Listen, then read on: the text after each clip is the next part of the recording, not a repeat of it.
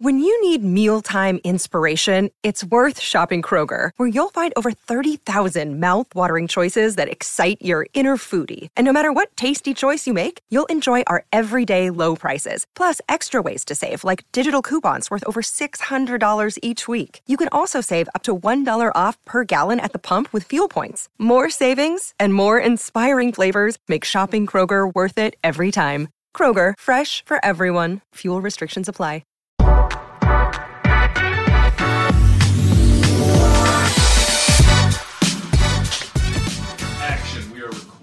What what is the thing? What's that thing called in movies that does that? That does that. I, you know, I had to do that. Uh, by the way, welcome into the Wine Pod, sponsored by Go Currency. Nick Bob Bo Ruud with you here. Shouts out to Currency for making this all possible for us.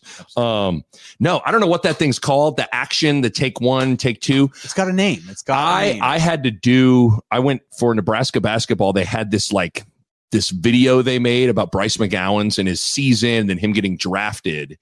God, what was it called? Where I can't remember what it was called, but they had me one like and done. The Bryce McGowens. The one and done, the, the Bryce McGowens. So I don't, but they had me like I had to go. I'm like, my name is Nick Baugh, and this is blah, blah blah, and I had to hit. I had to do it. Things a lot heavier than you think it would be. That was my big takeaway from it. That's also they can cut correctly. I think so. when it, but I think that- so. Wasn't that more for film where you had to actually like slice it versus like digital? You don't oh, need to. I didn't even think about that. right? I I figured it was for like the camera to know when to like begin and end or whatever, or like I to thought cut something or other. film, like when you have to, when you're in the the editing room, like you see that thing and you can like you by the takes, right? That Like, probably makes more separate sense. it. That makes more by, like, sense. Take one of this scene. You you have to actually use to. I think you had to cut them. Like you actually Right. cut the the film Right. physically. You know, speaking of things that used to be but aren't anymore, I, I missed the way I missed the, the, world 90s, man. used No, to be. So for it's full disclosure, These our damn kids. these damn kids and what they don't understand. Uh, Who's Cardi B? well, I don't. Who the hell is Cardi, Cardi, B, B? Cardi Ba. I. We had uh, so we have this whole thing. We'll eventually get right. We're going to have the song of the day, Yes. where we and the other one we alternate who chooses it. We hear it for the first time, and we kind of explain what the song was going to be. One, I, so I was wrestling with different songs today. We had some technical issues. We'll get it going next week. Yes. That's the beauty of the podcast. Like you just you try stuff. If it works, if it doesn't, if it doesn't work, you acknowledge that we had a plan and it, it went awry. Uh, But you had the song. but I had so there are two. I want to tell you about the two songs that I had. The first song that I had was. Did you see over the weekend? So the Foo Fighters drummer passed away, yes, Taylor Taylor Hawkins. Hawkins. That's and they had his son Shane Hawkins, who like looks like he's like fourteen. yeah. He came on the drums No, really. and killed it. They did. uh Is it called Hero? yeah. You know, and because that start the is drums. This, is hit- this at the funeral? I don't know. It was like a tribute. tour? It would no. I think it was a huge concert. Whoa. So I think it was like a tribute thing Yeah. for him. And so Shane Hawkins gets on that thing, and Bo he crushed it. Damn. Him and Dave Grohl, like they even at the end they have a little thing where you know the drummer's doing it, and they like it was awesome. So I was gonna play that song and tell that story, Okay. but I was then was thinking about like, are there any like? I know this isn't true, but are like the Foo Fighters the last rock? Who's the last? Like when did? Are there any more rock and roll bands that are like big That- time that are bi- like okay, good big question. time rock and roll bands? So just in the, off the top of my head, I'm thinking like so Foo Fighters coming out of the 90s and 2000s are I mean they're big. They Yes. were stadium tours. Uh I mean, I'm just even thinking like the White Stripes had a moment. Jack White's big, but he's not Foo Fighters big. But I'm, th- I mean, anybody newer than that? Because like Red Hot Chili Peppers was before Foo They're Fighters. Old. Yeah, they're old. They're like 60. that's right. Like Yeah. seriously, they're like 60.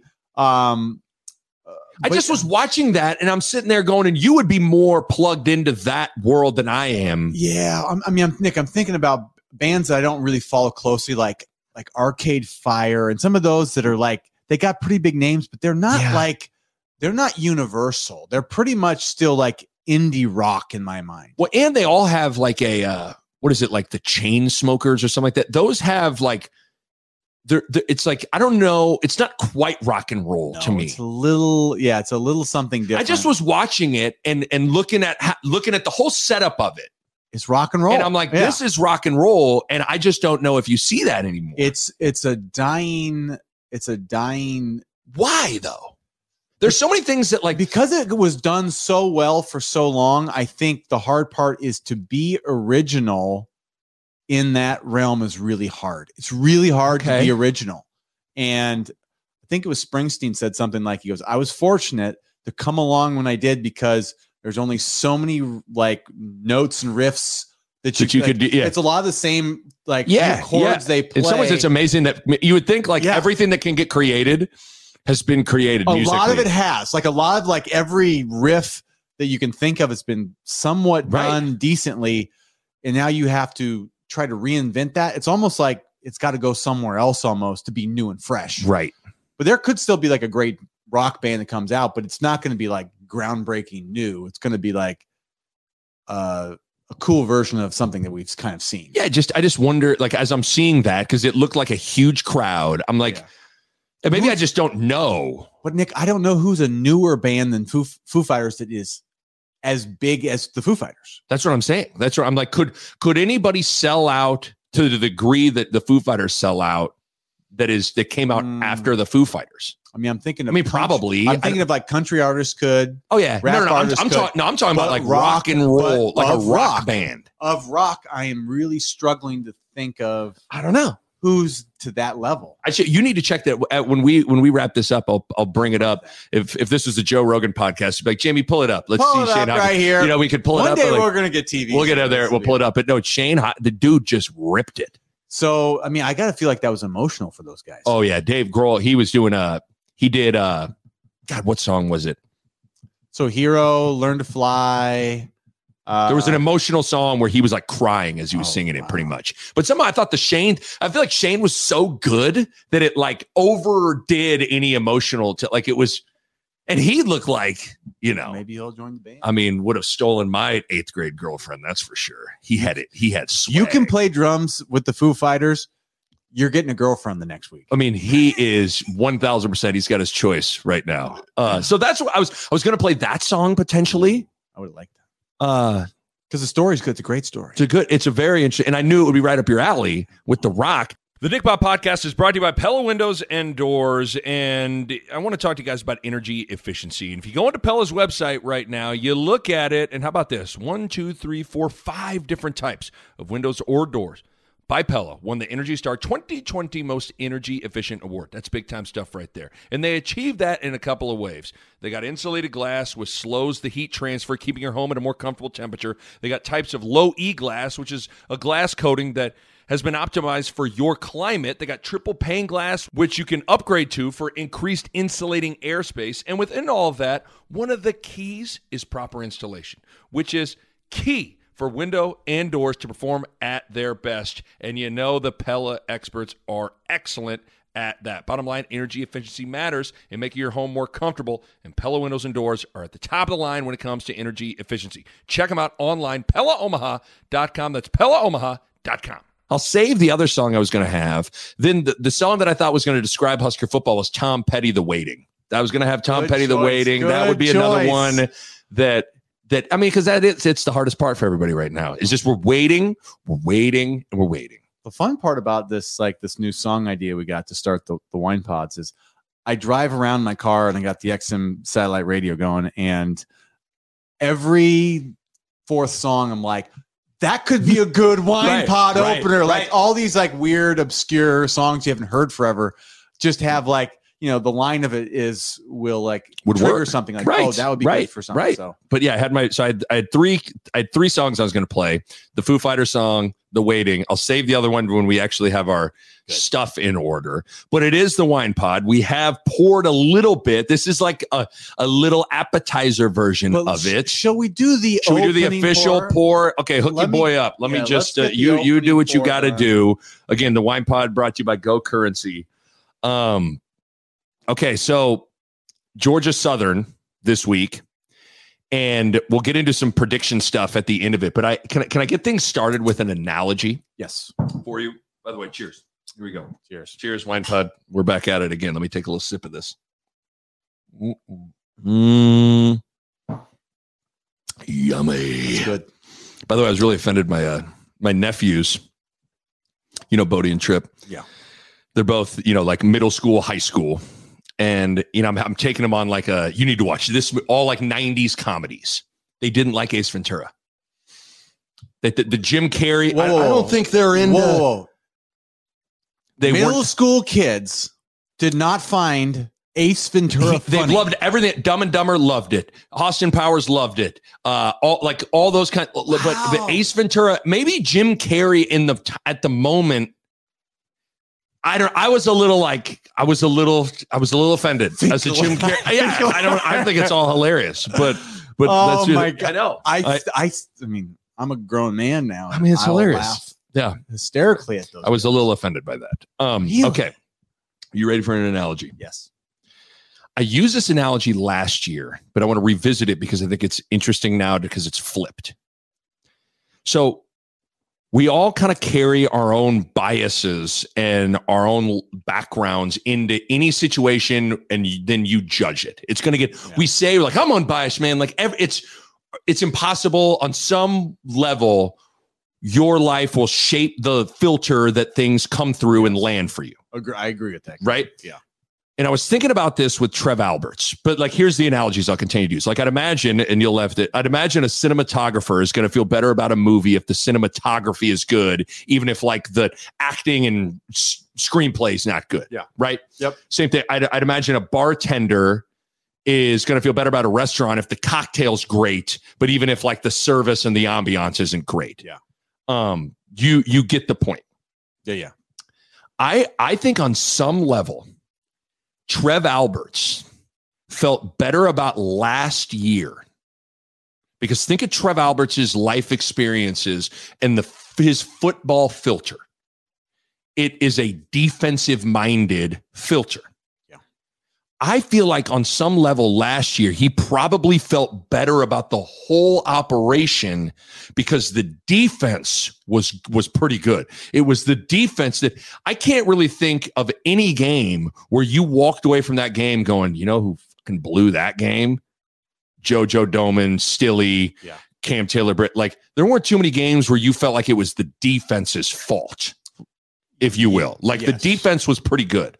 So I would think because of Trev Alberts' experience and the filter that he's in, he's going to feel better about the program if the black shirts are performing at a pretty good level, Yeah. even if the rest of the team or season isn't going well. Which brings me to this year, where I bet this season so far has been a little bit of a struggle for him. I wonder if this season's landing harder for him a little bit so far, just because the defense has struggled. Like beyond just the fact that it's year five and and you know there this is kind of like a win or it's over kind of a season. I think the fact that the defense and the tackling haven't been very good has to bother Trev. Do you see what I'm saying? I do. I do. I think I kind of remember our, our conversation, and the thing that comes back to my mind is defense is about being more physical and it's tough and it's like it's all those things that I think uh, me personally as a former defender really you know identify, identify with. with. But I also think our fan base identifies with that as well. Like I Mhm. think that's something that if we can hang our hat on that, like Nebraska fans will hang in there. Right. I think Nebraska fans have seen a couple instances where we've just been ra- ran out of the building, giving up, you know, 40, 50, 60, 70 points in games. That's their breaking point. You know, we won a lot of games with Pelini, but we lost games by a lot of with you know by a like with giving up a lot of points. Mhm. That didn't sit well with them, and you know, Solich's almost in the same the same boat. Like we had pretty good teams, Yes. and we even had pretty good defenses, but we had some moments where we gave up a lot of points to to certain teams, and that was enough to turn our our fans off. Um, where it's never been just like, oh, we're not scoring enough points. I, I never really felt like because we're so used to run the ball, play great defense. Forty years of that, it's hardwired into all of us. Right. So not just people that are former Uh, not just Trev. Not just. Trev, not just me. I should have expanded it to everybody. but it, I'm I'm going all the way to the fans. I think the fans feel that way. yeah, you're right. Like I think if the fans would have to say what are the things they identify with first for for what they think Husker football should be, I'm not so sure. The first thing they don't think about is the black shirts. It's black shirts one and maybe run like running, running the the ball shirt too. in, in no particular order. It's probably black shirts, running the ball, and like clean, yeah, Does that make sense? Like clean- good football. execute, no mistake kind of football. And I think that's one of the things that has made this year and really a lot of the last 10 years challenging is like all of those things that you identify with haven't been happening. But I think it was, might have been Josh Peterson said this on his Sportsman Conduct this week, and it was a good point. Like just in general, ju- just zooming out past Nebraska and Trev Alberts, I think every football fan, if would feel better about their team if they had a good defense and a bad offense rather than a good offense and a bad defense. For some reason, because football, it's a it's a pride thing. Yes. To me, it, that it all comes down to pride. You feel pride if you're tough. You play defense. It keeps you in every game. Uh, offense is it's flashier. It's more exciting at times, but um, if you don't score a lot of points, it doesn't hurt your pride. If you get your butt ran over, it your pride gets like put in the dumpster. because that's what you think football is. Yeah. Football is there, there's a there's a it's uh, a primal a physical Yeah. primal like you're not getting past me Like- kind of a thing. What was the problem with Northwestern? In the fourth quarter, they kind of broke through and Right. ran. They were able to run on us all quarter. Like that was demoralizing Right. for like in a from a pride standpoint for Nebraska, right? For the fans, like that's the stuff that bothers them. It's not like, hey, they play We it was a defensive struggle and uh their field goal kicker was better than ours. And we'd Right. be like, nah, Yeah, okay, you just kind of go. good for you. You beat us. But like if you were able to run it on us and we weren't able to run it on you, that hurts our pride. Well, th- just think about this: the 2009 Big 12 championship game, conference championship game, where Nebraska loses at a last-second field goal, the one second game, where that final score was what 12 to was it 12 to 10, maybe Yeah, I think so. Mm. or 10 9 I can't remember what it, it was. Whatever it was, it was a last second field goal. Yeah. If if that game is all the same, it's just the inverse of it, where it was offense, where they the you where Nebraska won lost the game sixty two to fifty nine, and it's the same thing. Like a second get puts back on the clock. Yeah. It's a, but it, like I don't think there's an there's as much pride in Yeah. that. Like even though Nebraska lost that game, now there's the element of feeling like they got screwed and all that stuff. But like Husker fans They're walked proud away of from that that, team, game, yeah. proud of that team, Yeah. even though that offense was not good. if the defense was the equivalent to that offense, Yes, I mean we that's a wouldn't better way to put felt it. good about Right. it. You walked away from that 2009 season, even if you had the same record, same things all happens, but instead of you're instead of just shutting people down, you have the number one offense. I don't think people have as much That's pride a in it. great point. 'cause- and I don't know what it is other than just the primal thing. I think it, I think that's right. It's like you can feel good about a, a team that has a strong, like tough freaking defense. Yes. What is your like your level of concern for the defense through through two games? Like I don't like So where I, are you I did the it? thing that you did. I went and I rewatched the yeah, because you know I watched it in the Dakota stadium game. and I Yeah. didn't get to rewatch the game. So I rewatched and I felt a little bit better after rewatching. I really did. That's how I felt. so my uh you know where, where's the alarm at It- wherever if it was a Let's say one or 10, eight let's say 10 is like we are DEF CON. It is i was probably a seven to eight and i'm probably back down to a six uh elaborate. just in terms of like i saw where some of the mistakes were um it wasn't quite as bad as i thought it was Is it a lack of, I guess the thing, I tried to get into this last week and maybe it was too soon to get into this and it might even be too soon now, two games into it. Is it a lack of ability or is it just they're, they're not making the play? Does that make sense? Like, they just weren't making a few of the play. Like so, there was a, a few of those third. There was a couple big third downs Huge where third like the game would have been over. right. Like we scored quick a couple times, and we got a couple quick stops, like first, second down, quick, and it's like third and long, and we miss just getting a sack, getting them off the field, and they probably start quitting sooner. But then this quarterback scrambles and makes a couple good throws, and they picked a couple of those like third, and they got it over. You remember you said like Yeah. bad spots to get first downs, or like Yes. they got a they just and they just held the ball for the whole first half, Right. And so, like, if we do our jobs a little bit better, not drastically better, a little bit better, we get off the field a few more times. They don't own the clock. Offense has more chances to score. I mean, like a lot of things are were there for us if we just just a little bit. So Yeah. I felt it, it didn't feel quite like the you know I felt like the fourth quarter against Northwestern. It's like this is I was more upset with that. Yeah. than I, than I was North Dakota actually. there felt like other than the 162 yard run inside the 10 Yeah. there weren't as many busts like dudes just running untouched as there were in the northwestern game The Nick Bob podcast is powered by Runza. You know, there are a lot of ways to to greet someone. Hey, hi, hello, what's up? Another way is what's popping? Well, here's the thing. That greeting has taken on a new meaning now because the answer to what's popping is now Runza's new popcorn chicken. That's what's popping. Runza's new popcorn chicken is amazing. Little bite-sized, delicious, all white meat chicken that make any day better immediately. I love them. My wife loves them. My kids cannot get enough. Two year old Mac, six year old Mava are constantly wanting to get it popping. Great for a snack, great for a meal. Pair them with the best crinkle fries on planet Earth, and you are set. All I got to say is you need to get out to a Runza location nearest you and get it popping. What's so hard to understand about that? Get it popping with Runza's all new popcorn chicken. Runza makes it all better. But if you're building the case for why the defense can get better, I think the, one of the things we talk about it we've is communication. Just guy like getting more on the same page. You would assume that's going to improve as the season goes along. I also think about uh I think about Stephon Wynn and Devin Drew.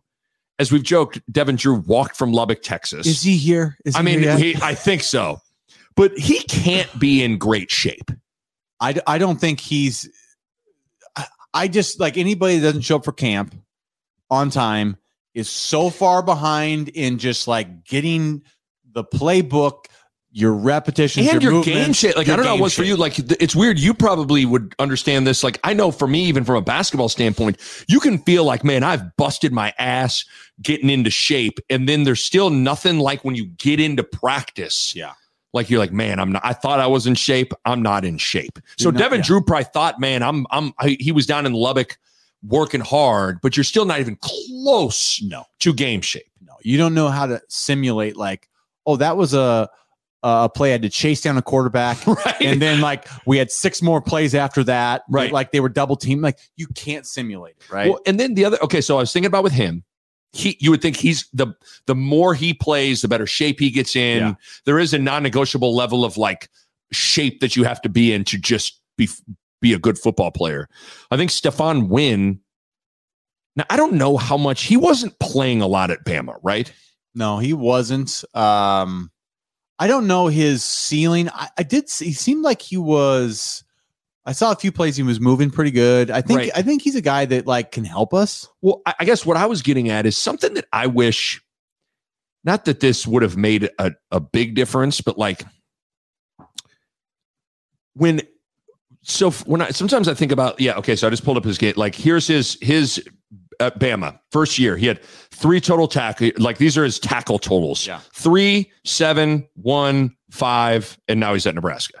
So he has 11 19 22 tackles heading into so he has not played a lot of football and he, he didn't play in big moments. He played probably in scrub time. some something i wish that someone would have talked to me about or i would have like acknowledged not to go back in my day stuff with creighton but like when you don't play for a handful of years it's hard to just hit the ground running Yeah. and you know like for me like I dislocated my shoulder my senior year basketball. I missed the first 10 games of the season. So half the half that basketball season I missed. Freshman year at Kansas, in and out of the lineup, didn't play very much. Sophomore year at Kansas, d- didn't play very much, if at all. Yeah. Then I redshirt. So I mean, I basically had like three and a half full years Yeah. of not playing. Now I was practicing, I was scrimmaging, I was playing pickup games, I played in some summer league stuff, but there's nothing like a game. Yeah. And I think I was way too hard on myself at the start of my junior year when I actually was playing of like, what the fuck? Where like, come on, Nick. Like, Yeah. But I didn't realize like it was gonna take me a little bit. And I wish someone would have told me, like, hey man, it's been a while since you played. Like, give yourself a break. Not not let yourself off the hook, but like almost I got a, I got Get out of your head. unnecessarily in my your head Yeah, get where I was head like, what it. the, f- what, like, what is the deal? And I'm just was thinking about that with Stephon Wynn on like, you don't get to Bama for no reason. Like, and so I'm hoping he's one of those guys, not to project my life onto Stephon Wynn's life, but like, I know for me, I was so much better and more comfortable as, as like the season got along, just because you got more comfortable playing in a real game.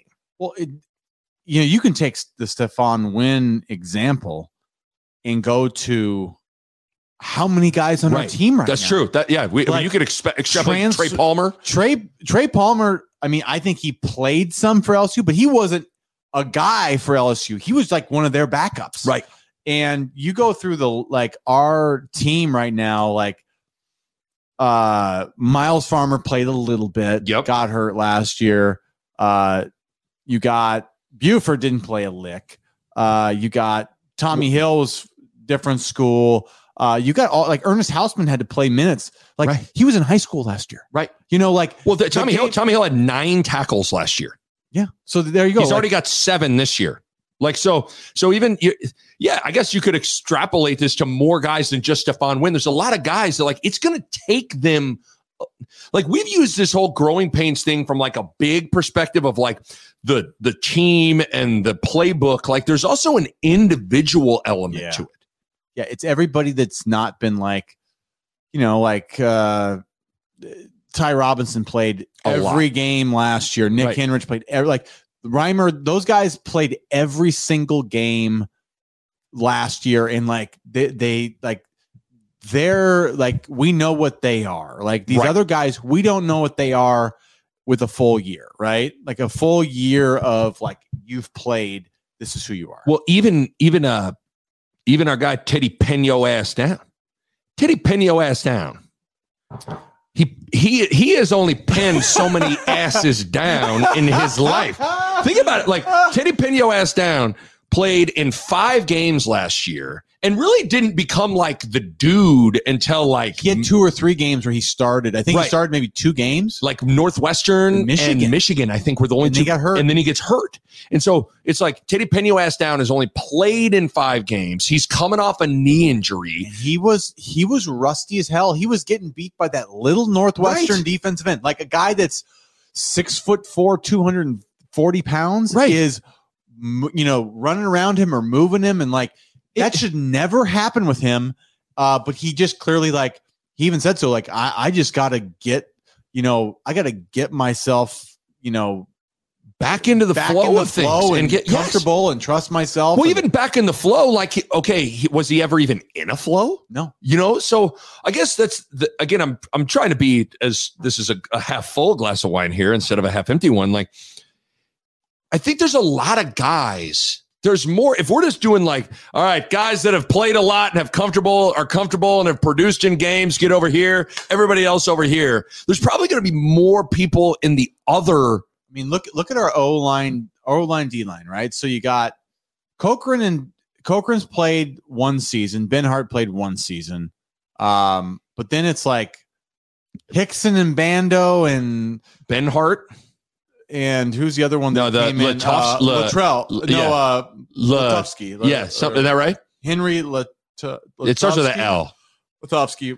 He's from Iowa, but he uh like he hasn't played he hasn't played any. Those guys played you know backup roles, you know, on the defensive line. Hutmacher and Feist played none, like no meaningful snaps, and there are you know first in for Right. the rotation. So like we got guys that need to learn how to play football, and this is the growth. I I would just call it growing pains. There's Right. going to be growing pains, and this next game is going to be probably a little bit of growing pains, but you can't have growing pains against Oklahoma. No. That's the bad part. Is like essentially you got one more NFL preseason game, Mhm. but I mean this is like, dude, this is this is the hard part. Is like we need growing pains games, and and we're running out of them. What about Frost? Uh, this week talked about going to do potentially some more, a little bit more one one versus ones. What do you think of that?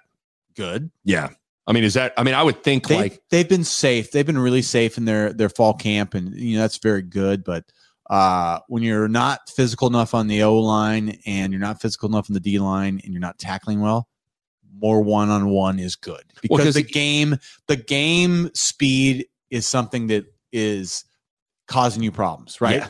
Like I because that's what it seems like, yeah, like I see like you know they, these new dudes get out there and they're whiffing tackles because right? they're all jacked up. They're not sure of themselves.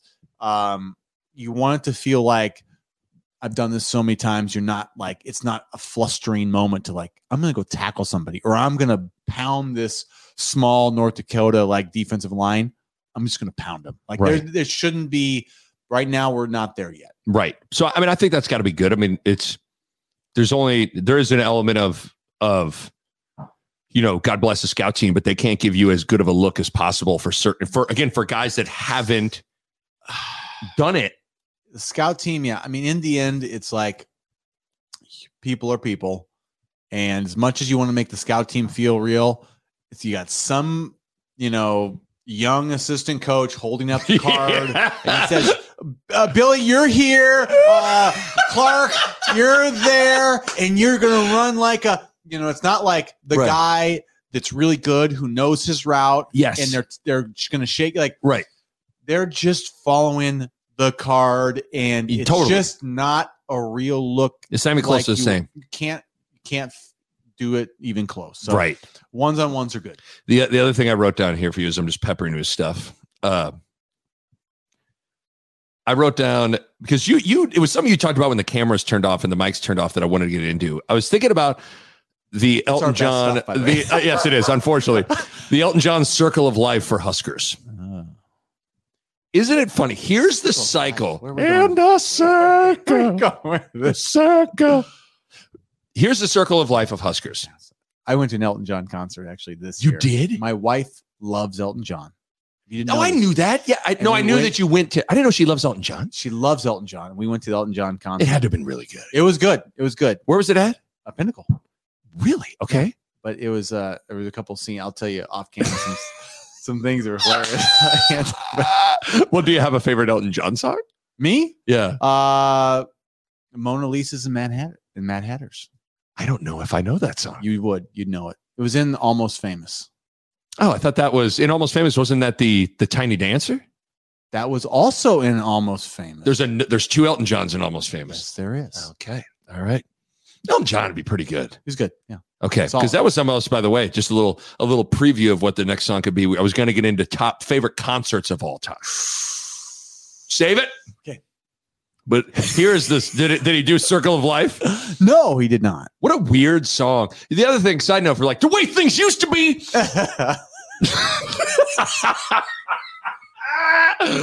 I feel like your boy's forehead is shiny. The Shino Ballo. I'm Homer when you work at the bowler. Stick your head in there, Munson. I got the Shino Ballo I'm going. stick Munson's head. the wine has officially kind of hit us. did, why did songs used to get made specifically for movies? There seemed to be more in like the 80s and the 90s and the 70s. There were songs that seemingly were made Yes. solely for the movie. Yes, yes, and I don't. Why don't they do that anymore? I'm I'm da- I'm out on culture nowadays. I'm just Because- out on it. All culture, Nick Aren't out we- on it. Wasn't it better? No. okay.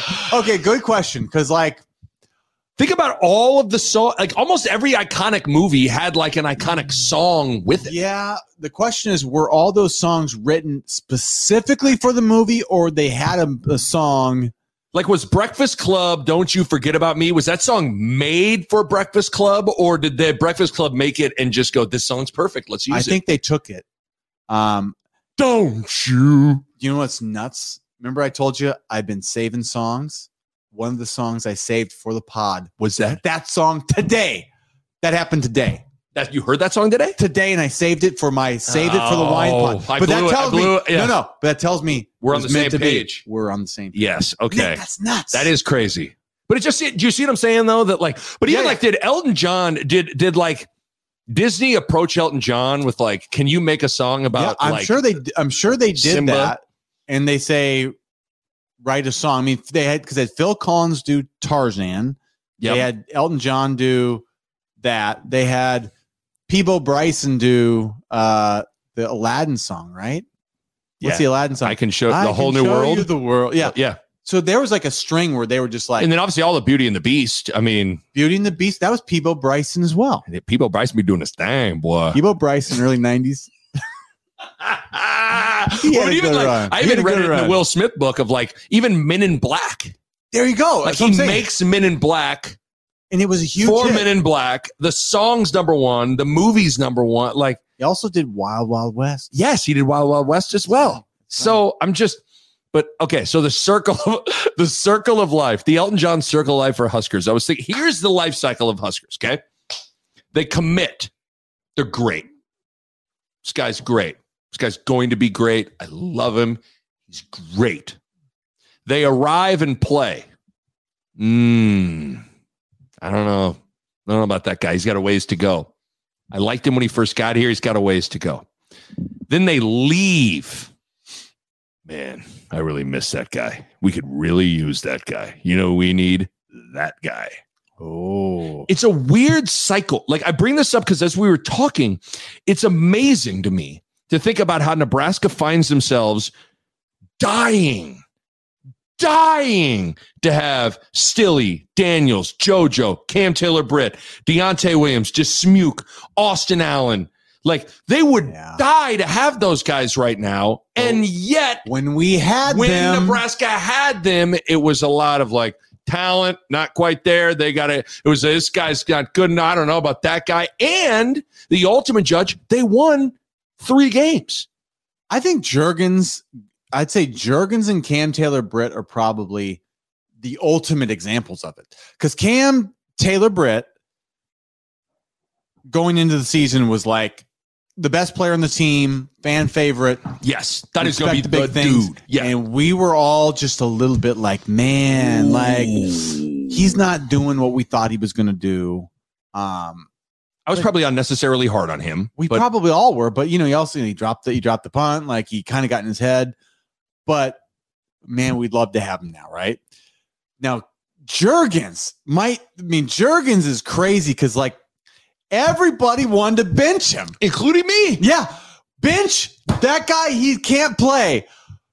He's Right. killing it for the Eagles. You know, all I know who is the, the Eagles center, whoever that, the, he's like a really good player. Kelce. No, not Travis Kelce, Oh. but something Kelce. Yes. He did you see that little video on him or he was like he's like of all the, the Eagles asked me to evaluate centers. He goes, This is my favorite basically he's like this, My this player, is my yeah. favorite player in the draft. He's awesome, like blah blah blah. And like you even see him in preseason games, he's killing it. And yeah, I guess it's just weird to bring that up because you brought that up after when we were kind of like walking out of the studio on how much right now Nebraska would die For to Cam- have those guys. for guys. Cam Jurgens, for Cam Jurgens, like you hear they wrote in the papers, like, oh, without Jurgens, what do we like? Like people didn't think Jurgens was capable playing college football. Right. I, I thought at one point when he kept snapping it over Martinez's head, you got to sit that guy down. And now I'm sitting there going like Nebraska would die, I would die to have Cam Jurgens. Yeah, you, you Or- take you take his bad snaps and you'd and you live take with it. him. Yes, you would live with it. Yeah, but like And even a guy like Snacks, other than like like Snacks, you would die for Snacks right now. You take ben Snacks, Stille, you would die uh, for Stille. JoJo Domann, like I think we appreciated Jojo in the moment, but like you make a 53 man roster, you're a real football player. And so I just think it's interesting. Like, and I don't know what really my point is. It's just interesting to think about the Elton John circle of life for Huskers. On like, right, they arrive, they're amazing, they play, we're kind of eh on them. Like, I'm trying to really think the last player that played that everyone held in extremely high regard, even while they were here, was Ameer- probably Ameer, Ameer and Randy Gregory. Um, Stanley Col- Morgan. Stanley. I'd say Stanley But a I don't bit. think people were like, you know what, man? I'm going to name my dog Stanley, my son Stanley, my fish Morgan. Got to spread it out a little bit, Uh, and then I'm to have another daughter name her Stanley. Like there, were, there wasn't any of that going on. no, you're probably right. Um, But I, I think you'd have to go back to Ameer. Ameer Is the last time there was a guy that was playing that everybody was just like new, like love that Collins guy. and Valentine the defensive line were kind of known like these guys are really good. Right. Um, they weren't loved like Gregory and Ameer were. Westerkamp a little Westy, bit. Westy. Westy. I think Westy was- everyone knew Westy was a baller. Westy was just like the classic, like dude's got skills, like Yes. straight, when he had the behind of- the back yeah. catch, everybody was like, just like, he's a man of skills. He's a man of skills, is what I call him. He's got a very particular set of skills, like running comeback. I will find the ball. identifying zone coverages and sitting down in an open area. I will find you, and I will find the ball, and I will catch the ball. That's the message he leaves. He leaves Tommy every day. Tommy, I'm from Tommy. I Tommy, will my name is Jordan. I have a very particular set of skills. I catch balls behind my back on Hail Marys. Third and 17. Any situation in the clutch, I will take it. I One will thing find I promise you is that ball will not, from a defensive back, be taken. Okay. It will not be taken. but I, maybe Westy. I would say Westy. Westy's the last guy that people were going to name their dog and their Westy's up there. afterwards. Westy's up there. Who, who else played in those la- last couple Riley I mean- teams who were worth a dang? I mean, JD Spielman. I don't know necessarily people were all in on JD. Uh, Stanley. Um, you know, you had your Luke Giffords and those guys that were like clearly good players, but I just don't know. We were fans of Luke because of We- Southeast. yeah, like we anybody from Luke. Southeast, I'm like, Yeah, Luke. We love Luke. I think Luke. hello, Canton. Yeah, he's a knight. Yeah, this is Nick Baugh. I'd like to speak to Canton, Ohio, please. Luke Gifford. you need to you need to start making his face on one Sir, of those. how'd you get through in this Uh, line? no, no, no. Hello, operator. I'd like to call. Give me the. Hall of Fame. Give me the NFL Hall of Fame pronto. But no, I just, I, I just was when you said that, that stuck with me because it's just interesting to think that like people, we weren't speaking of Ben Stille and Damion Daniels and and uh and Austin Allen and those guys. Like I tell you, man, oh man, no, not and at all. now all those guys, everybody would die to have. And what's frustrating is some of those guys could have come, could have came back. That's where I was. I remember at the time I was. Allen, Uh, now Allen's the guy that probably. I mean, JoJo made a team. Don't come back. Uh, Cam and Cam second round. Don't come back. You got a second round Yeah. pick. You go take your money. You got to do it.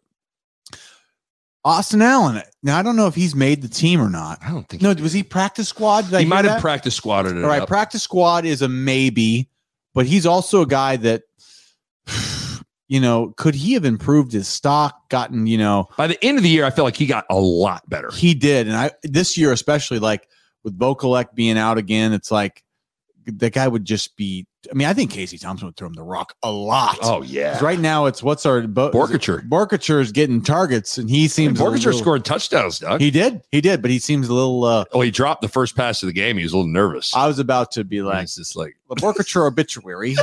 Um, but he then lived- he totally redeemed himself. he lived a good life. he uh, he's succeeded by his mother and father and sister. He said, "I live my life like a candle in the I wind." lived my life like it was third down all the time. Excellent urgency. I have no regrets. Uh, at least he's not Wyatt Liewer and had the butter sandwich. that was right. unfortunate. Yeah. I still don't know. He had to have thought he was trying to down the ball.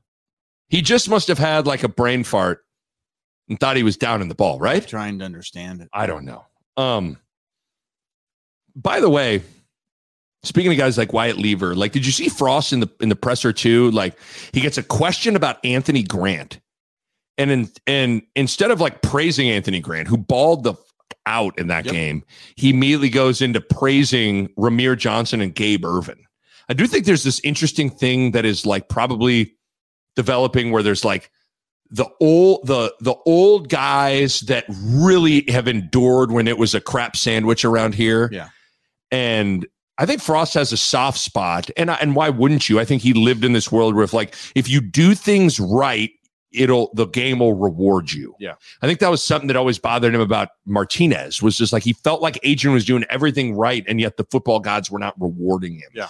And I feel like there's that way with I think there's a bunch of guys like Rahmir, Gabe Ervin, probably Wyatt Liewer, like a lot of these guys were like they've done things right. It just hasn't really worked out for them on the field a ton. Yeah, it's hard. It's hard because you're kind of finding your guy in Anthony Grant. Yes. Um, So the writing's on the wall probably for two dudes that you told like, dude, hang in there.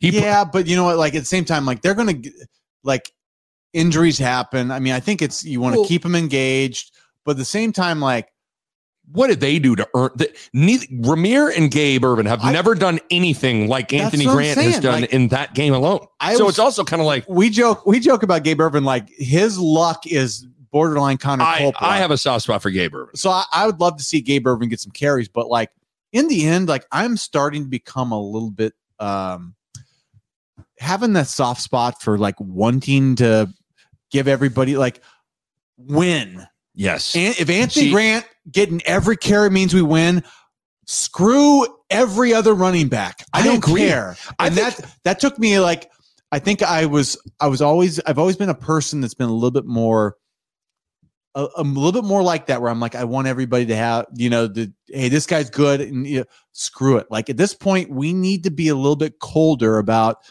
the process like Adrian Martinez we were too we are too soft we fell him. in love with him too much. You can't. I mean, I think it's, it's Joe Joe Burrow, you know, like hey, we got a guy, you know, like we we need to be like, dude, anybody that can play, we're bringing in. right. I don't give a crap. Like you better beat that person out that we bring in, I agree. and no more of this soft like coddling stuff. Like if you aren't good enough to clearly play, we don't coddle you. Well, and this is what I'm about to say, which makes it seem like I'm about to say that like the two coaches that I played for in college are like heartless a-holes. They're not. Freaking great dudes. They're great dudes and they're Hall of Fame. I mean, Bill Self is in the Hall of Fame. I was there in Springfield, Massachusetts while the dude got inducted.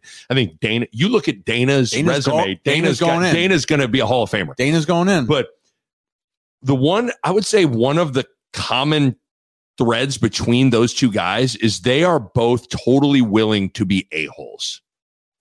If like- you- like, yeah, they're they're not in, in, trying a- to in the pro- right way. Yeah, they're they're not trying to protect your feelings about playing or not playing. They are like, if you don't absolutely make it impossible not to play you, I'm not playing you. Like that's the that's the difference. And I think I think Martinez has always been an example of like I even was a little bit like I think I fell in love with him too much like that. we all were just too protective of like, well, maybe he'll be offended and leave. And you can't think that way. no. No. You know what? Gabe Ervin, Rahmir, Yant. I don't know who these other backs are. Uh, I mean, all these guys. If you think you're so much better than the guy that's playing ahead of you and you want to go somewhere else, go. You're Yeah. not good enough to beat out the guy playing. So like I am I have no sympathy anymore for the guys like trying to pander to the backups Right. that you're still like a starter. Like no, because like, I wonder don't not care. not that I know this for that, that's I don't know this to be true, but I wonder if if that's what got Gabe Ervin in the game. That's a bizarre place to put him in the game for the Oh, I time. think that they he's a guy they want to get in the field, but he's coming off a knee. I, I actually think it's good for him not to be playing right now. I think he needs to wait and work his way into the, the season as the year goes. right. Anthony Grant's ready right now. He's ready to play. Let the guy play. If Rahmir gets some sweeps and some things and some third downs, fine. But like right now, Anthony Grant is the only running back I've seen since Ozigbo. that, Like, just give him the ball. Well, that's what I just every time he's not in the game, and I'm not necessarily anti Ajay Allen. Like he fine. seems fine, but like every time he's not in the game, I I am I'm just not happy about it. I just Yeah, I, I mean, he needs a break. And I mean, again, I'm not- I know this- got to spell him, but like, you know, like Yant, Yant had a moment, but Yant also tripped over his own feet in the goal line. well, and why did he? It's weird that he comes in. He was the first running back in. Now it might have been because they were pinned against their own goal line, but it's weird to me. Again, this goes back to my rant that I went on in the first recap pod of like I have a hard time with their rotations. Like, so he was the first running back in the game after Grant, and then he didn't even play against North Dakota. because they said his eyes got too big. Like the paper basically, the, the coach basically said, like, he's in Ireland. He, it it, it looked big. much- It looked like his eyes got big and like things got, you know, like some guys when the lights turn on and they have to think Right. and they got like, there's a lot going on. It's it's a lot for them, you know, Right. like there's a lot going on. And like if a defense is running tricky blitzes and you've got first, you know, this isn't high school. You've got there's a lot to think about and a lot to like to to take on. And so like, I don't know, like if it's too big for him, he might need to sit down and, Yeah. and wait. Some guys need a couple years. Jan's a young dude. Well, let okay. him, let him let him take his time until he's ready. something I was thinking about too was you remind me who who was the linebackers coach when you committed to Nebraska, It was Craig Bohl, then Jimmy Williams. and then Kaz comes in. Cos came in. Yep. Now you had you you were I mean this probably doesn't apply to you, but like I, I- once upon a time, people were like Steve Octavien, Bo Ruud. What's going to happen? Was Octavien a cause recruit? Yes. That's a weird thing. Did you ever think about that? Like I remember Yeah. I, I I can remember being at Kansas and being like going into my sophomore year, being like, okay, here's Russell Robinson, like a handpicked guy from Bill Self, and I love Russ to death. Like, and Russ ended up being a starting point guard at team to one in 08, and I think Russell's amazing. But like, I remember thinking like, okay, Ru- th- this was Bill Self's guy. I was not Bill Self's guy. So I guess there, there's maybe more of those kinds of things. I know you don't want to like these. Are, these are the things you don't want to say out loud, but like I mean, you wonder if there's a little bit of. I just thought it was interesting that, that Frost, when asked about Anthony Grant, goes on this huge thing about Rahmir and Gabe Ervin. Two I- guys that didn't even gain a yard I in the think game. he. I think maybe he's trying to keep. I think he's trying to keep them he did- engaged and yeah, encouraged. Keep him engaged and encouraged. The, the thing he did right, which he's failed to do before, is he goes, "I'm not going to anoint." He goes, "I know Yeah. Nebraskans are. I'm not going to anoint Grant." So that was a good thing to do because he sort of he kind of had a bad tendency his first couple years. Is like if some guy did anything. anything like that guy's going to be great. Well, he or said he's so it was good. Martinez was going to be Patrick Mahomes, does things like Patrick Mahomes, and then Cam Jurgens was going to be Rimington. Rimington. Yeah, and then like he didn't mean it literally, but if you say it in Nebraska, you might as well mean it literally because they will hold you to it and they'll throw it in your face when when Jurgens snaps it over his head. It's like you know the jerk in the crowd's gonna say, "Looks like Rimington to me." Rimington, my ass. Am I right, Bill? Bill. By the way, I had some jerk offs sitting behind me that were. I may have said it in the last, but I mean they were obnoxious. Were you ready to get on like a fan video, like fighting? My wife was. I was I don't know how anybody ever loses a fight in a football stadium or in a stadium in any stadium. If you're the if you got the high ground, That's let me just tell you something, Nick. I read Sun Tzu, The Art of War, and take the high high ground is a big deal. if you Take the high if ground. you lose the fight uh, with the high with being up a row, like what went wrong I think if you like, you could lose the fight. If you're like a like if you're five two and skinny and don't know how to fight, and the guy below you is like six eight and a beast. You will lose with the high ground. He's the guy ground. from Happy Gilmore. Like I'll see you in the parking lot. I have the high ground, and I'll see you in the parking lot. Ah. but no, it's. I did like what Frost said about not, you know, like we don't need this clear space to retire his That was jersey. good. I just think it's interesting that, like, I just I know what that's like. That I'm sure, like, you know, Rahmir and Gabe are like these are, you know, the Applewhite. This They're. Grant's Applewhite's guy. Ajay Allen's Apple Applewhite's guy. But, but is- here, here's the thing: is Grant, Grant and Rahmir are they're playing special teams, like they're doing good team things. and at the end of the day, Bo, neither of those guys has done anything that to lay claim that they're, you know, like Screech can't claim Lisa Turtle when like some dude from another high school wants to get at Lisa Turtle when like Screech, you never had Lisa Turtle. Screech, she's just turned your ass down a lot. You whack ass, curly when, dork. when Zach Zach had Kelly, and oh boy, that was like ran the max. That dude was like like technically oh. it was like he was like 28 and he was, getting he with dating- Kelly. No, he wasn't. Was he? Yeah, right, wasn't he? Oh, was he the way he wasn't? he was the like that. I He thought no, he the was like I thought he was like the yeah. the magician. No, Magician the, never the got- magician never dated Kelly. No. There was a guy that like got with Kelly that seemed like she, there was He like was the waiter at the max. yeah, right? but he seemed like he was older. I'll tell you But what, I'm saying Kelly like Zach's Kapowski- got an axe to grind because Zach at one point had Kelly Kapowski. Like Yes. Kapowski being the running back job, like these guys never really had it like that. No, no. Where's this analogy? Where are we at with this? Wait, How does this relate to the running back? it has to do with the fact that, like, I don't, as much as those guys can be upset, those guys never. Anthony Grant has two 100 yard games. Uh, Rahmir had one good game against Michigan. Did Rahmir have a 100 yard game ever last year? 100 yard rushing. maybe receiving against Michigan. I mean, like let's let's figure this out. I'm not sure if he ever had a hundred yard rushing game last year. I don't think he did. I bet he didn't. But but Anthony Grant has had two in a row, which we haven't had in a long time. Okay, rushing. No. His high was 83 against Minnesota. Yep. And then Rahmir Rahmir had I mean not Rahmir, uh Yant. had Yeah, had against Northwestern. he had a good game, but like I said, And Gabe They- Ervin was getting no blocking. yeah, I, I I've seen Rahmir just sort of he got better as the year went on, but like he had a couple of, of games where I just felt like if you got your hand on him, he went down. Yeah. You know, like Anthony Grant is the first guy that is breaking runs for touchdowns. Yes. So Totally. um, yeah, I would say that. Uh, like I said, I, I this all started where I don't know how it started. Lisa Turtle. Did I distract you with Lisa Not Turtle? least, or I think we were talking just about like almost like worrying too much Yeah. about the guys Feelings. not playing. Yeah. feelings like if you aren't absolutely dominating, your job is wide open. In my Totally opinion. agree. That is, I guess, the takeaway. Is totally like, agree. forget as much as we went for a forget- very yeah. particular set of skills with Jordan Westerkamp and everything. else. Okay. skills Okay, let's refill.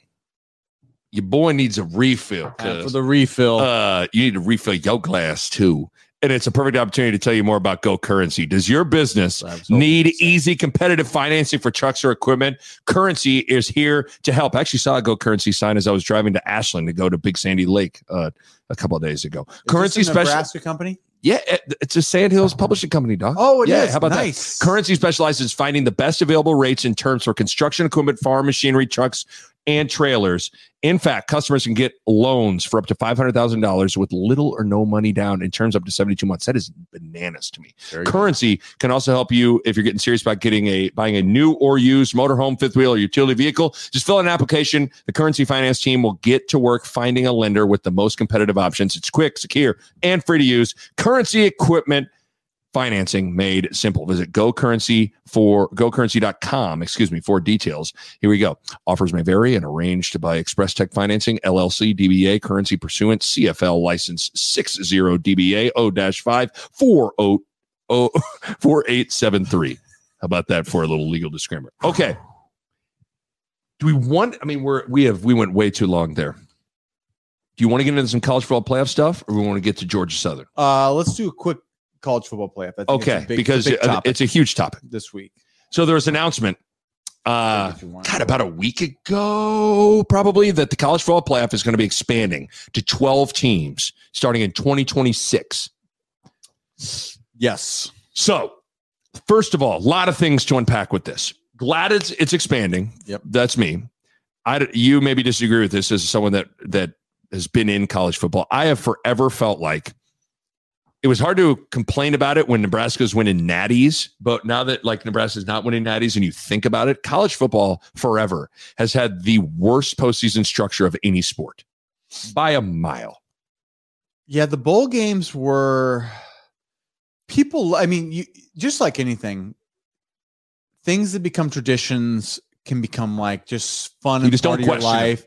You know, I mean, I remember like we always had the pull tab, uh, you know, bowl game things for Right. growing up that they were really fun. Um, but yeah, it's like you didn't have a clear But that's what I'm saying. E- even even of how a champion was crowned. Yeah. It's just bizarre to me. Like I remember I remember watching the 19 the the Orange Bowl, Nebraska Tennessee when Osborne was retiring and you know Scott Frost has that line like anybody doesn't think that this great man doesn't deserve the national title like and I remember at the time being like yeah, that's Yeah. right. But it's just idiotic to think that like you had to kind of politic for the voters for you to get yeah. a share of the national title. It's just it forever. It's been stupid. So like, or there's split national titles. There's Yeah. like writers and co like you know like yeah, the AP poll and the coaches poll have split Nebraska and Michigan. Or it's like Nebraska. I mean, there was years it was three. I remember it was like uh maybe our was our first title a three way split or maybe I, one of one of them or one of those. Maybe it was no. Maybe it was the year before Nebraska. It was like it was like Texas. It was like Arkansas. Something like it was like through a three like, way we talking about? split. It was like Notre Dame. Something like and I can't remember what it was, but like three different teams won. I'm like, that's just stupid. It's just bizarre to me that there ever were games where it's like we say this is a national championship game. It's like, well, was Michigan and Washington State in '97 the national championship game, or Nebraska Tennessee? So if Tennessee would have won, that wasn't the national championship game. Only if Nebraska won, then it was one of the national championship game. Like it's just weird to me. But so I'm glad that we're progressing. We the BCS was bizarre to a certain extent. I'm glad we went to a playoff. I think four is is not enough. I'm glad that it's expanding. Um, the devil is in the details, though, with this thing here. now the question is this. This is a question. Yeah, because there's a lot of questions. Um, how many national titles does Nebraska win if we've had a four 12 team playoff for 40 years? Because I would argue, I would You'd have, you think you have more? Do you have more than five?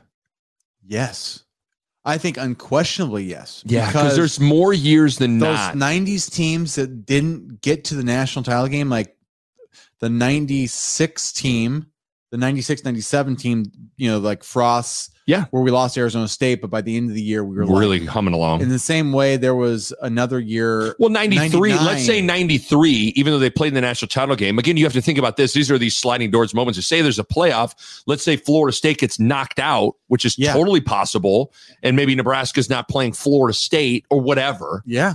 Like, yeah, that's a great question. If from if there's a playoff from 1970 to 1997, Yeah. I mean, even like 82, we lose to Yeah. Penn State, but then we, the, you know, in some fluke thing, but, but then we at least get into a playoff at the end of the year. right? So even though let's say we lose in 83 and some, you know, Miami upsets, because like if Miami upset us, they'd maybe upset us in a, in a playoff. you never game. know that. but like you give that 82 team another chance to make a run and you got Turner Gill, Irving Fryar, and Mike Rozier. It's like good luck, you That's know, like didn't think about every extra game you give those guys, Rimington, Stein, like you're giving those dudes another chance to win a national title. Yeah, I like that. That's 96, 99.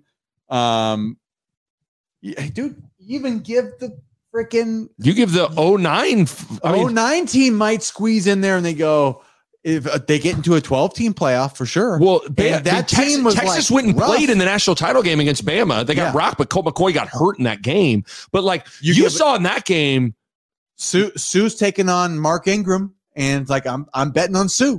you're right. Like by the end of that season, that defense was so good.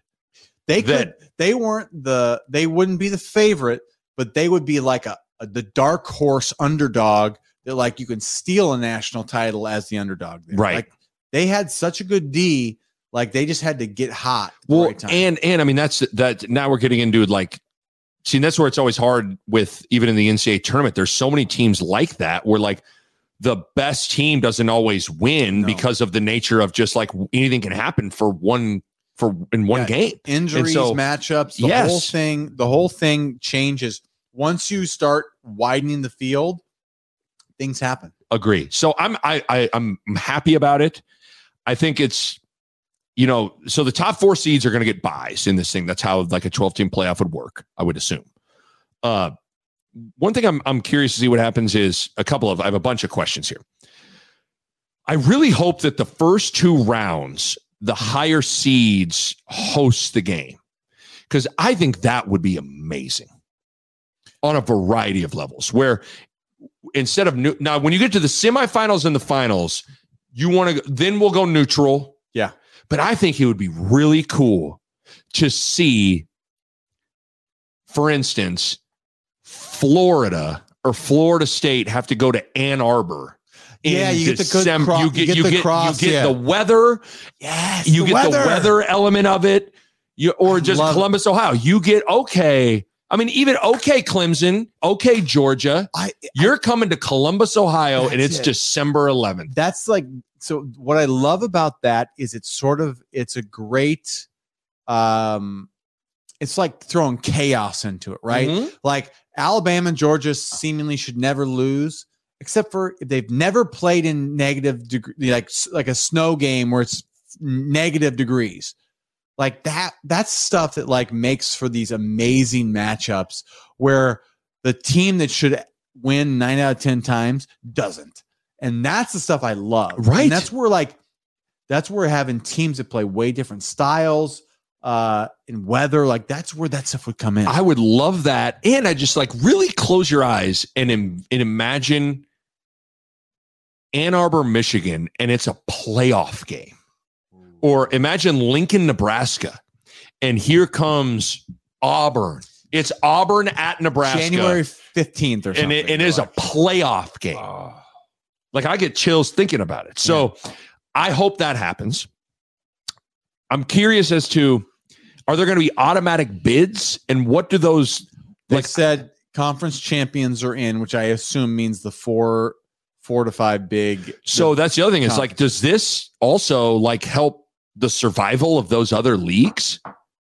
I would think it does. I think it does. If Like- it so if you got 12 teams, Big 10, SEC, ACC, ACC, Pac 12, Big 12. Pac 12, Big 12 are all in. So this helps Big 12 and Pac 12 A tremendously. Tremendously.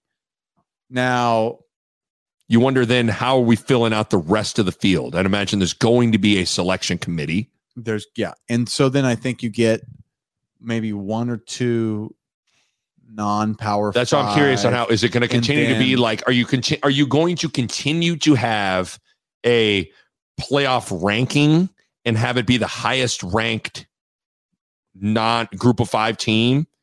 I'm just curious what the non So you know the Cincinnati's the UCF. Well, I guess UCF's going to the Cincinnati and UCF are going to the Big 12.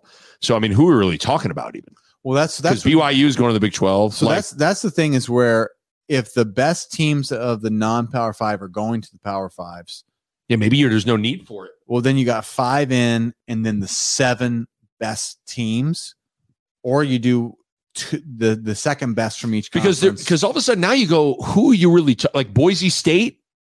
You're talking about Boise State. I mean, there's going to be the, your random coastal Carolinas, your random teams here and then that should- pop up, but like Pac-12, shouldn't you would think so. But I, I, Survive. Would think Dame- this is Notre Dame. Notre Dame. I mean, it's like join a conference. I mean, come on. But I think uh, give you a hug. Mike, give you a hug. I love you too, Mike.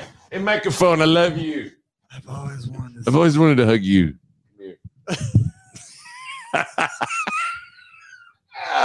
People that saw that on YouTube, that was great. I mean, you just you going just- to bed.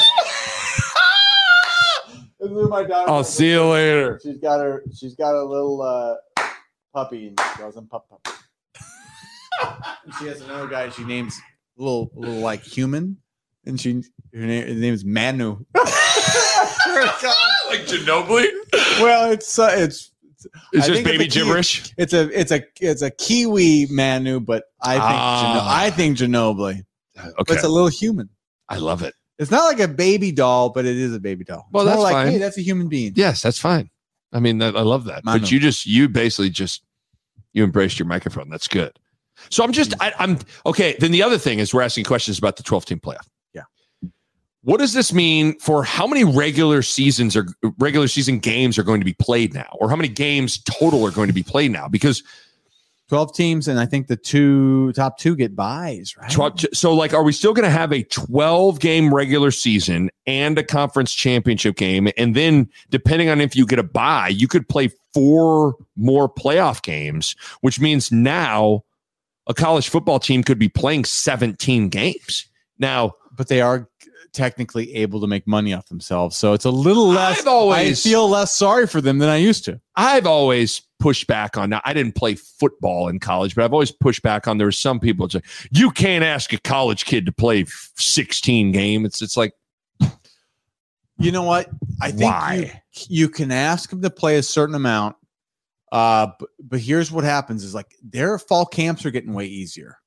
Like that's that's the part that's the trade-off is like these guys they train year round, but like the the the fall camps are getting easier. The weekly practices are they're getting better from what I understand. And like that that makes it possible to do Right. that. If you're doing the old school like show up, you know, three a days, waters for weeks. sissies. you don't Oklahoma get water, drill. Oklahoma drill all day long. Like like the stuff my dad used to do would be called torture now. Right. Like the like your dad in the seventies had to like do things that he's like probably still like going like. I Oh, he never- tells me Oh, stories, and I'm like, wait, hold on. What happened? Yeah, it, it's bizarre how freaking nuts those guys. Yes. had. like because they didn't. But you know what they didn't do? They didn't work out all year. No. Do you know my? You know what our dads did every every summer? They went home and had to work in their hometown. My dad was a night watchman at the Hormel factory in Fre- like so he was that guy that like worked at nights like Yeah. guarding the like they got jobs and like They yeah. got jobs around Nebraska, or they Yeah. like my dad went back home to Minnesota for the summer, and like that. That's Yeah. the part you go, oh, that's right. Like these guys now, it's almost like you treat it like a professional career. Like you're Right. here all year round. You're working. You're working out year round. right You don't need to go to fall camp for six weeks of two a days because you've been training and studying and doing like they almost do like they can work with the coaches now during the year I know it's which so is it's, bizarre. You couldn't you couldn't ever do that. Are you one of those guys that is happy that the guys don't have to do the hard ass two a days stuff, or are you one of those guys that you're mad that I'm like not I'm not mad that they don't have to. I'm just jealous that I because at the time I knew I'm like, we don't need to do this shit. Like we don't need to do this. Mean, foot like all I know is what you had to go through. I led the team in reps for three straight years. all Yes. camp reps. I took more. I can promise you this. I took more reps than any linebacker in the country in practice. And I knew the whole time. I'm like, I'm gonna have dead ass legs. Right. I'm gonna be tired But in that in the game. But I'll. I. You can't tell me I didn't take that. But like, they're Well- worthless when they're that many. Well, that's the thing is I I always remember early on in the year, like by the time a game would come, this is even for basketball. Like basketball is the same thing. Everything's infiltrated. Like there's the the caveman mindset of like run these mother truckers until they can't move, like has dissipated. But I just remember feeling like by the time the season came, like my I felt my body felt horrible. That that's and the think how dumb that is. that's the stuff that like now it's like it's very scientific. Like Yeah. they have they have these dudes hooked up to like heart monitors and they're like they're tracking their movements so they'll know like, hey, this is your height, weight, and this is how long you've ran. Like they they'll track it to the foot. Right. And once you start hitting like a certain like distance, they're like, you are gonna start pulling muscles. You know, like it's smart instead of like what we used to do where Oh, it was God. like brutal. become a slug because you've done 100 reps on a Thursday before a game. so you wonder why I got ran down and every time I intercepted a ball, you just dead. All those tired. reps in two days. I was That's freaking that was- tired. That was the problem. I never got my legs in. That was the problem with you. Congratulations, Huskers. Yeah, congratulations. Thanks for ruining my leg so I couldn't run it in for a touchdown. But Maybe I'm just slow. Well, no, no, I don't think that's true at all. I've seen you run. I I mean, trying to think of any other questions with the 12 team playoff though. Like I think this helps the preservation of the Big 12, the than the Pac 12. So the que- the question is, what does it do for Nebraska? Gotta help. Helps. Gotta help. There's to me, there's no doubt it helps, right? So, 14 playoff in our current state, it seems like okay, you got Alabama, Georgia, Clemson, Ohio State, and then Then you got your random LSU's, Oklahoma. Michigan, LSU. Like, Yeah. you got eight teams that are fighting over four spots. And it's going to be really, really hard for the next five or 10 years to out recruit and out. It just seems like it's impossible. It's almost, it almost impossible, seems impossible for Nebraska to get in the playoff as it's currently constructed. But when it goes to 12, a team like Nebraska can become like, ah, we're the second or third in the Big Ten. Um, and we have a good year. We get into the playoff, which helps us then recruit. And like it, it circles it, right? So Right. like it opens up the field. So it I think the Big Ten and the SEC are in great position, right? Going forward with their Right. media deals, yada yada yada. But this also opens up just that ex those extra spots for besides being those two conferences, like you're a team that can make it to the Well, to the Think- the big dance. think think about okay let's let's look at this. I mean even take a team like iowa. Iowa's made it to the big 10 championship game a few times over the last couple of seasons. If there would have been a 12 team playoff could they have potentially snuck in a bit? Even last year they were 10 and 3 they were Could 10 have and 2 going into the into the big 10 championship game against michigan now they got their doors blown off but like You're the 12th team. Guess how? Guess what that does for your recruiting? I'm just saying, like, so what? I guess could Nebraska have the season like Iowa had last year? Nick, I think so. We've done it so many times. We've done it so many times in the last 50 years that we know we can do it. Right. We just got I mean, step one is, you know, beat Georgia Southern. Step Yeah. two is, you know, do well in the West and give yourself a chance. But then, like, then it'd be step three, like, okay, when this 12 team playoff runs around, like, you know, be be number one or two in your league and you're you're getting in. Well, th- I- I, just pulled it up again. I knew there was another year. Remember the year in 2015 where Iowa was undefeated in the regular season, lost to Michigan State by three in the Big Ten title game. Yeah. They would have gotten into the playoff. They would have. They would have. So now undefeated is, I mean, that's like, duh. You would, I mean, if you're undefeated in the regular season, you're going to the Big Ten title game, you're probably getting in. But yeah, I think how this in, impacts Nebraska, it's a good thing. Yeah, but like I said, they, they didn't get in. They didn't get in before. Right. Like they didn't have the cachet to lose the the Big Ten title and get in. Right. Like so, this is where like the teams that don't it. have the cachet, um, the Iowas. If you can be a good second in your in your league, you can get into the playoff. It just, yeah, and every time you get in the playoff, I mean, dude, I, I just know what that does for your team and your For brand. sure. It's like yes, yes. Yeah. So I think it, no, I think it's definitely a good thing. Yeah. I mean, part of me felt like I would have preferred eight, but maybe 12 is the better number. I don't know. I think for Nebraska, 12 is a better number. Yeah, I mean, the bigger, eight, the bigger, the better. eight might be better for Eight makes more sense to me. I mean, yeah, maybe, but you know what? 12 is better for the guys like us right Yes, now. for Right sure. now, we're eight makes it harder for us to get in. 12, I think, opens up like you can be the second best because otherwise we have to win the conference. right. That's where my, my mind's at. Like, just win the West, have a decent record, go hang in there against Ohio State or Michigan, and you might get in the playoff. yeah. I mean, you can make a living on off beating Illinois, Minnesota, Wisconsin, Iowa, and you get to go to the playoff. I mean, maybe we'll see. We we shall see. All right, Nick Bob Podcast is powered by H and H Automotive. Want to tell you about the Onyx dealership in Omaha, located at 150th and Dodge. Onyx won the Best of Omaha number one luxury car dealer award. How about that? You win the Best of Omaha, you do your thing. Offering the industry leading brands like BMW, Jaguar, and Land Rover. I was looking at the Onyx website. In fact, I pulled it up right here. I'm not going to lie, Bo Ruud. I think a white Range Rover is kind of my dream car. Is it? Isn't that like I, it? To me, it's just a beautiful car. Uh, Like it's a beautiful looking car, and I've never been inside of one, and I'm looking at it right now. The interior looks incredible inside. But speaking of other, so I said Land Rover. They got Jaguar. Didn't your mom? I loved your mom's BMW. That thing, would- that thing seemed like a smooth car. They're super smooth. I also have a friend that has one, a current one, and they're roomy too. Like they're extremely roomy. And as a guy who, like, I rode You're- the back seat, like the the knee room, I was blown away by. You're right. Your mom's car was big for They for are- not a big for not a big SUV type of thing. Like it was a It was big a sedan. It's a yeah. big sedan, but now they have sedans and the SUV Beamers. But Yes, man, dude, hey, BMW is fantastic. You boy, one day, one day I'll be in a, in a white Range Rover. Okay, just one day it's going to happen. So that's me. dream You car. understand? Okay, that's the dream car for know. me. How about this? You want another reason to go there? Onyx offers a bottle of wine with any vehicle purchase.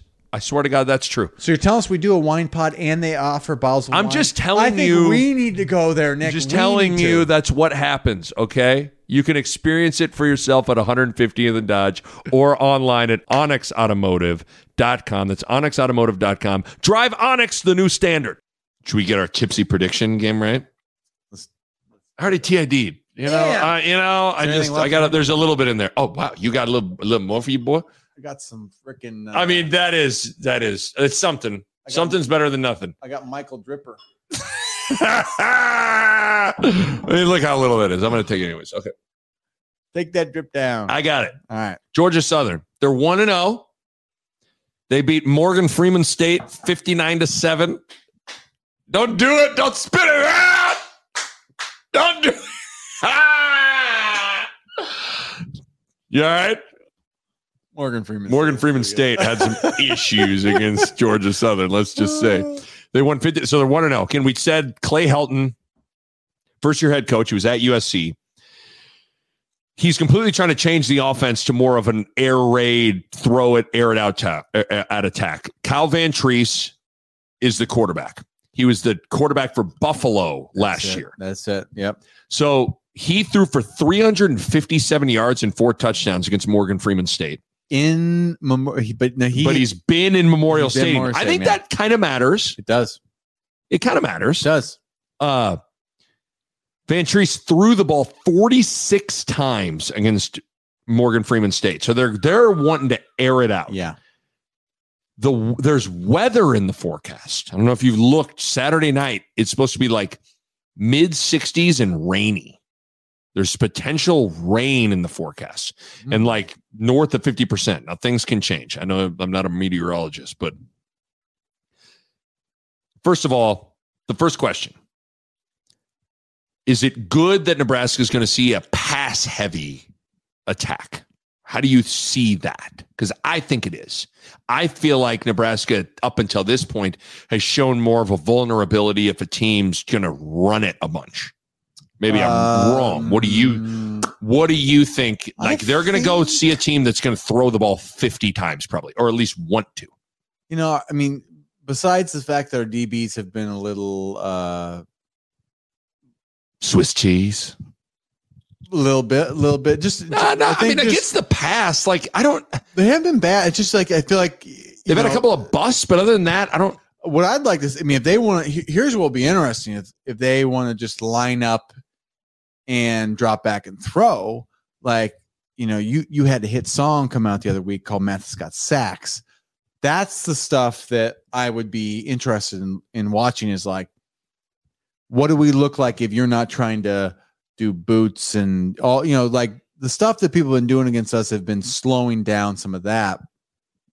Um, if they just want to line up and throw it, if they want to if they want to shotgun spread it and throw it, I feel like that is beneficial to Nebraska. That could be, and I mean, uh, as long as we you know we communicate in the back end, and I think our our outside linebackers, being Mathis, Nelson, and Tannor, I think that would be a good good litmus test for how good those guys are. So that that was the first thing I wrote down is like I actually think this is a stylistically a good matchup for Nebraska potentially. Now, at the same time, like what's funny is I'm trying to close my eyes and like I know Nebraska teams have thrown the ball. I mean, oh boy, for uh for Northwestern threw for like three bills, but it seems like a lot of that was I don't. I mean, other there's been a few busts. Of those DB, I've been more when I think of the DBs and anything that's been bad, it's been more tackling Yeah, it's been it's been tackling. Um, and YAC maybe. yeah, like like they've had too many of those, like where the guys catch it a few yards in front of the sticks and they just don't get them down. Okay. like when they hit them. Um, I think I think communication before the snap is more of the problem than anything. But is communication before the snap more important against the run or the pass? Both, Okay. Yeah, I didn't know if there was like a one that's that's more detrimental than the other. both. You gotta know what you're doing. But I, I think uh I think you bring up Mathis, you bring up Nelson and Tannor. Like I feel like this is a game that in theory, Clay Helton, I- I would think it's gonna be not like it's not gonna be like the Northwestern Yeah. polling boot stuff. Like it's gonna be more straight up, spread it out, straight drop back, throw it. Yeah, I think that lends itself to like if you had to say there's a strength to Nebraska's defense, I still think the strength is probably Nelson Tannor Mathis. Yeah. So I think that helps them they'll get more chances. more They'll chances like, to do their thing. if they're gonna throw it 46 times. Let's say 20 of those are like straight dropbacks. Like those guys get two versus like I feel like they've had a few rushes. They're like Right. third and long go rush. They're gonna do this like air raid. There should be more of that. Yes. So I feel like from that perspective, it's probably a an advantageous matchup.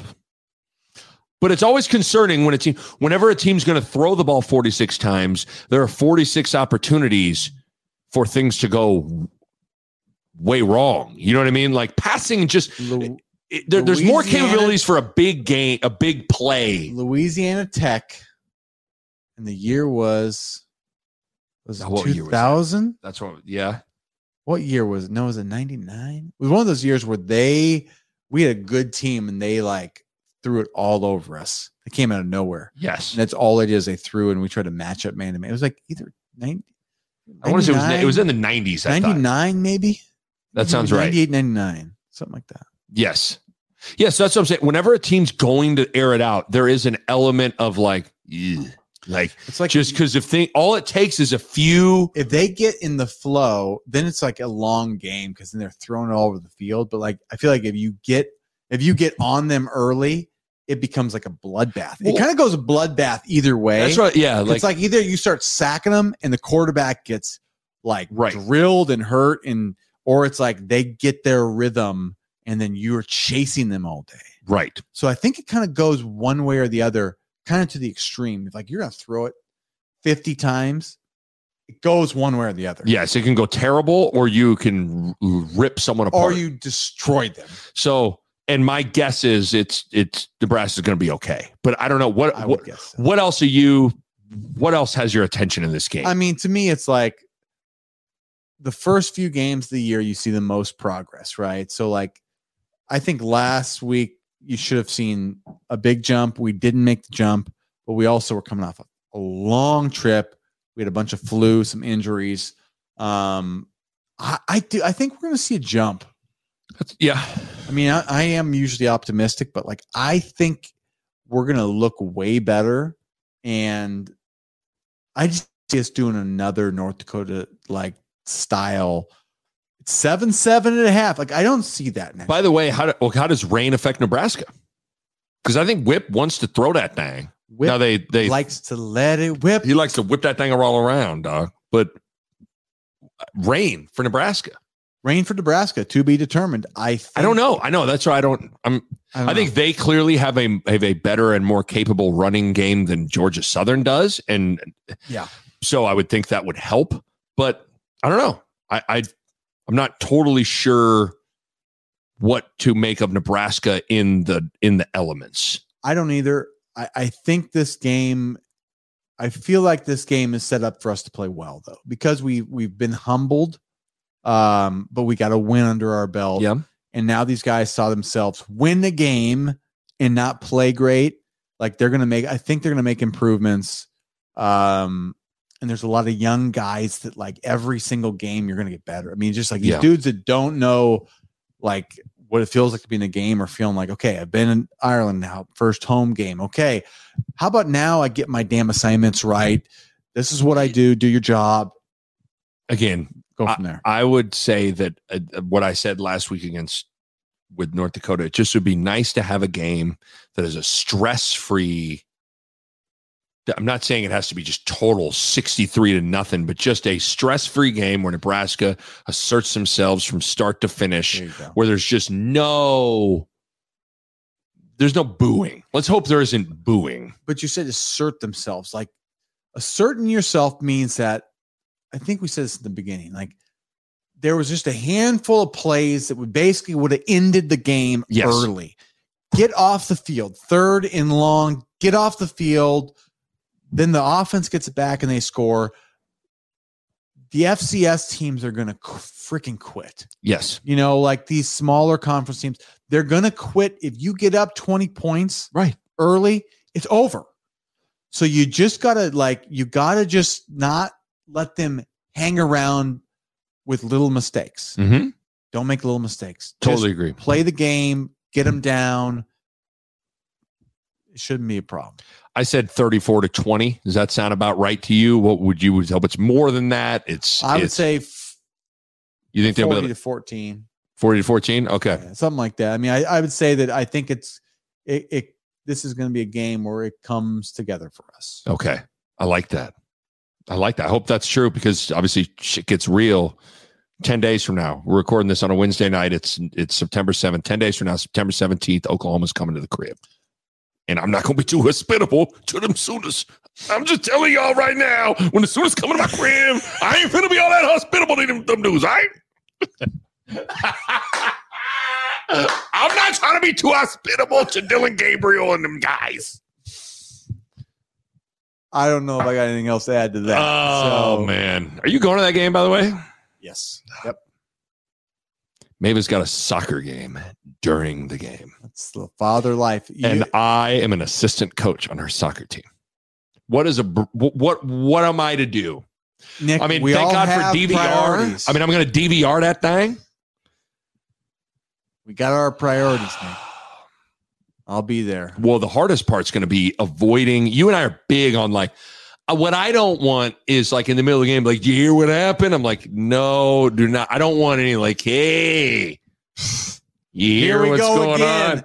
Can't kick it off. Gosh. They onside it to start the game. You hear that? you hear about what happened? hey, Hey, did you hear about it? I don't want you to hear about it, guy. this guy comes up and bumps you. Hey, Hey, you hear about Frost?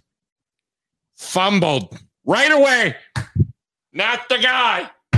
Why are we want, why are we calling timeouts? hey, I don't want hey, that. coach. I want zero, zero spoilers. I might, I might come in there like What time? noise what canceling. time's it- What time's this game at? The game. Let me pull it up. I'll pull up the sketch here for you. The game. So it's big noon kickoff, and the soccer game.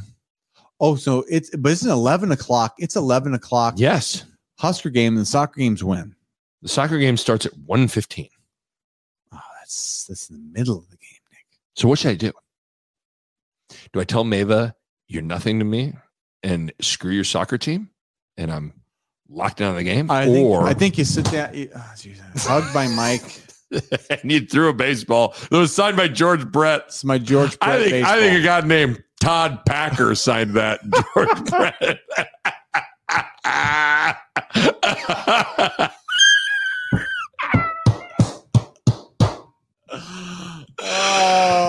what do I do? if Todd Packer likes that joke, So I've signed this baseball, George Brett, this idiot from Nebraska. Didn't This know idiot. he plays with it during his podcast.